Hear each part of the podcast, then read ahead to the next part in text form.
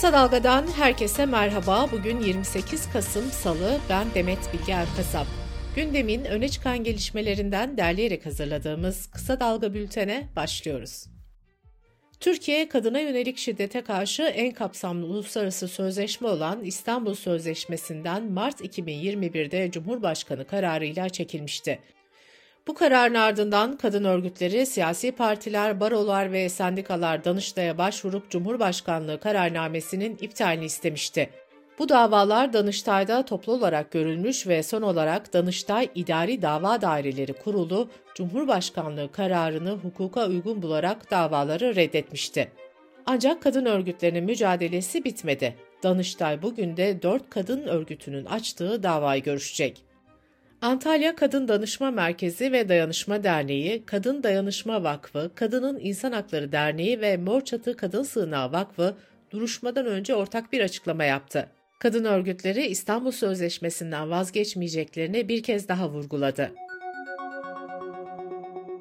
Ülke Ocakları'nın eski genel başkanı Sinan Ateş cinayetine ilişkin soruşturmayı yürüten savcı ile Ankara Cumhuriyet Başsavcısını hedef alarak FETÖ'cü olmakla suçlayan Orhun Haber isimli sosyal medya hesabına soruşturma açılmıştı.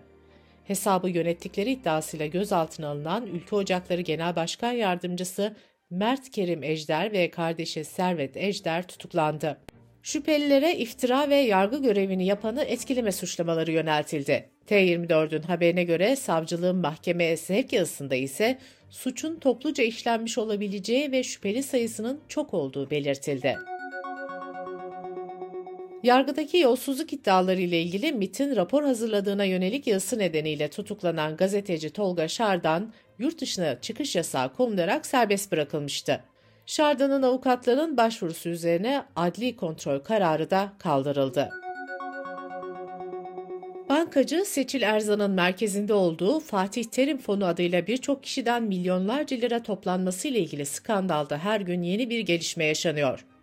Futbolcular o dönem Denizbank Levent Şube Müdürü olan Erzan'ın dolara aylık %35-40 faiz veriyoruz diyerek kendilerini ikna ettiğini savunmuştu.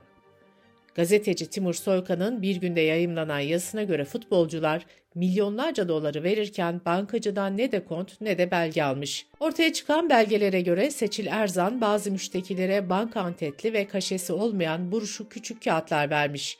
Kağıtların bazılarında banka kaşesi görülürken diğerlerinde ise sadece Erzan'ın imzası var.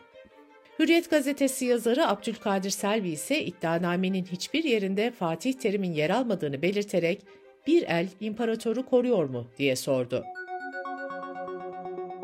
Tutuklu bankacı Seçil Erzan da soruşturma kapsamında ikinci kez ifade verdi ve Denizbank yöneticilerine suçlamalar yöneltti. Erzan koluna serumlar takıldığını ve bu işi banka dışında yaptım diye kendisinden ses kaydı alındığını öne sürdü. Denizbank'ın avukatları dolara aylık %35 ila 40 gibi faiz oranına kimsenin inanmayacağını öne sürdü ve çantalar dolusu para teslim eden futbolcuların aslında tefecilik suçu işlediğini savundu. Türkiye genelinde suç örgütlerine yönelik operasyonlar sürüyor. Kütahya'da iki farklı silahlı saldırının arkasında Daltonlar suç örgütünün olduğu ortaya çıktı. Çete üyelerine Red Kit adı verilen operasyon düzenlendi. Kütahya ve İstanbul'da 13 şüpheli gözaltına alındı, bunlardan 8'i tutuklandı. 31 Mart 2024'te yapılacak yerel seçimlere ilişkin partilerin çalışmaları sürüyor. HEDEP'te yerel seçimler için aday adaylığı başvuruları dün başladı. Başvurular 10 Aralık'a kadar devam edecek. Adayların belirlenmesi için her il ve ilçede sandık kurulacak. Geçmiş dönemde partide görev almış yöneticiler, parti üyeleri, aileler ve demokratik kitle örgütleri de oy kullanacak. Türkiye'ye etkisi altına alan yağışlı ve fırtınalı hava devam ederken Meteoroloji Genel Müdürlüğü'nden ise kış aylarının ılık geçeceği açıklaması geldi. Meteoroloji Tahminler Dairesi Başkanı Yüksel Yağan, bu kış hava sıcaklıklarının mevsim normallerinin üzerinde olacağını ve kışın bol yağışlı geçeceğini bildirdi. Bu arada günlerdir devam eden yağışlar İstanbul'da barajların doluluk oranını arttırdı. İSKİ'nin verilerine göre doluluk oranı 14 gün içinde %17'den %25'e çıktı. Kuraklık nedeniyle büyük su kaybeden Ali Beyköy Barajı'ndaki doluluk da %30'lara kadar yükseldi. Kısa Dalga Bülten'de sırada ekonomi haberleri var. Asgari Ücret Tespit Komisyonu ilk toplantısını gelecek hafta yapacak. Sözcü gazetesinin haberine göre asgari ücret için 6 aylık enflasyon rakamları baz alınırsa en az 15.700 lira olması bekleniyor. Seçiminde etkisiyle bunun 17.000 liraya kadar çıkabileceği belirtiliyor. Çalışma ekonomisi profesörü Aziz Çelik, asgari ücrete Temmuz ayında gelen %34'lük zammın %30'luk kısmının enflasyonla eridiğini söyledi. Birçok markanın ve mağazanın 24 Kasım'da Efsane Cuma adı altında gerçekleştirdiği kampanyaların bilançosu açıklandı. Buna göre işlem hacmi önceki yıla göre %70 arttı. Gıda sektörü harcamalarındaki artış ise geçen yıla oranla 2 kat arttı ve %110 oldu. Meclis Plan ve Bütçe Komisyonu'nda 36 gün süren bütçe mesaisi sona erdi. Komisyon şimdi de ekonomik düzenlemeler içeren 80 maddelik torba yasa mesaisine başlayacak.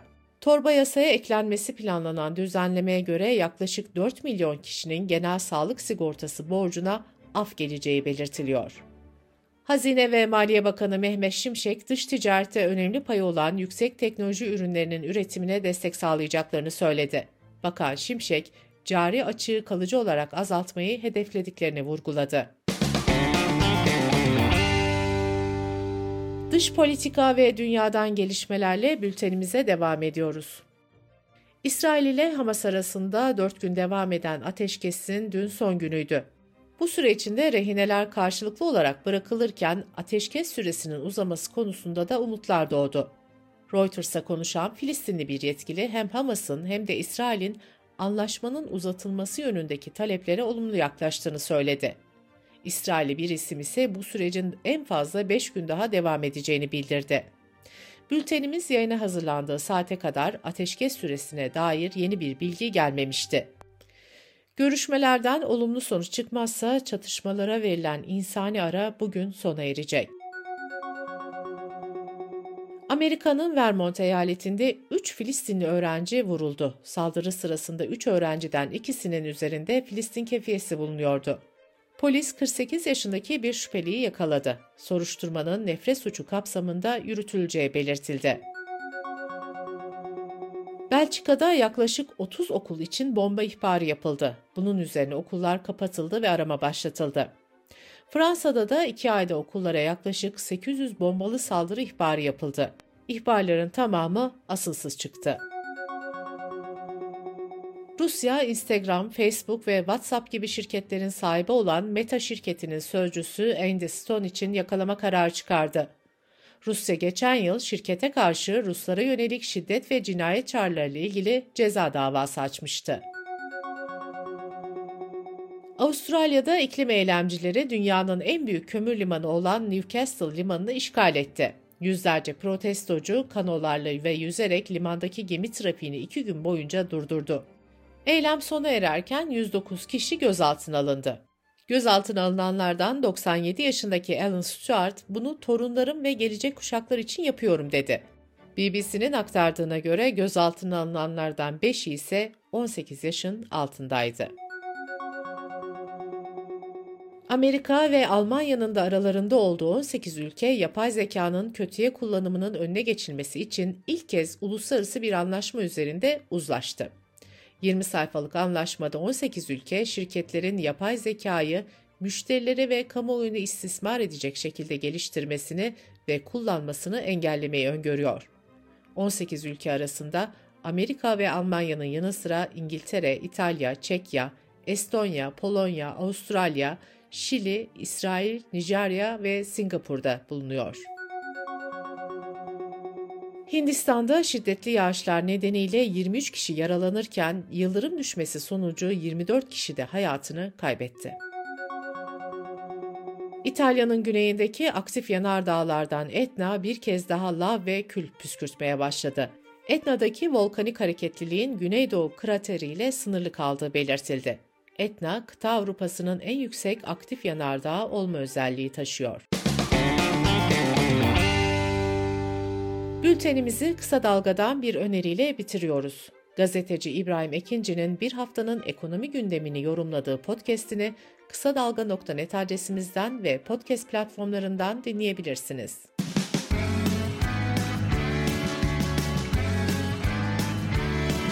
Kulağınız bizde olsun. Kısa Dalga Podcast.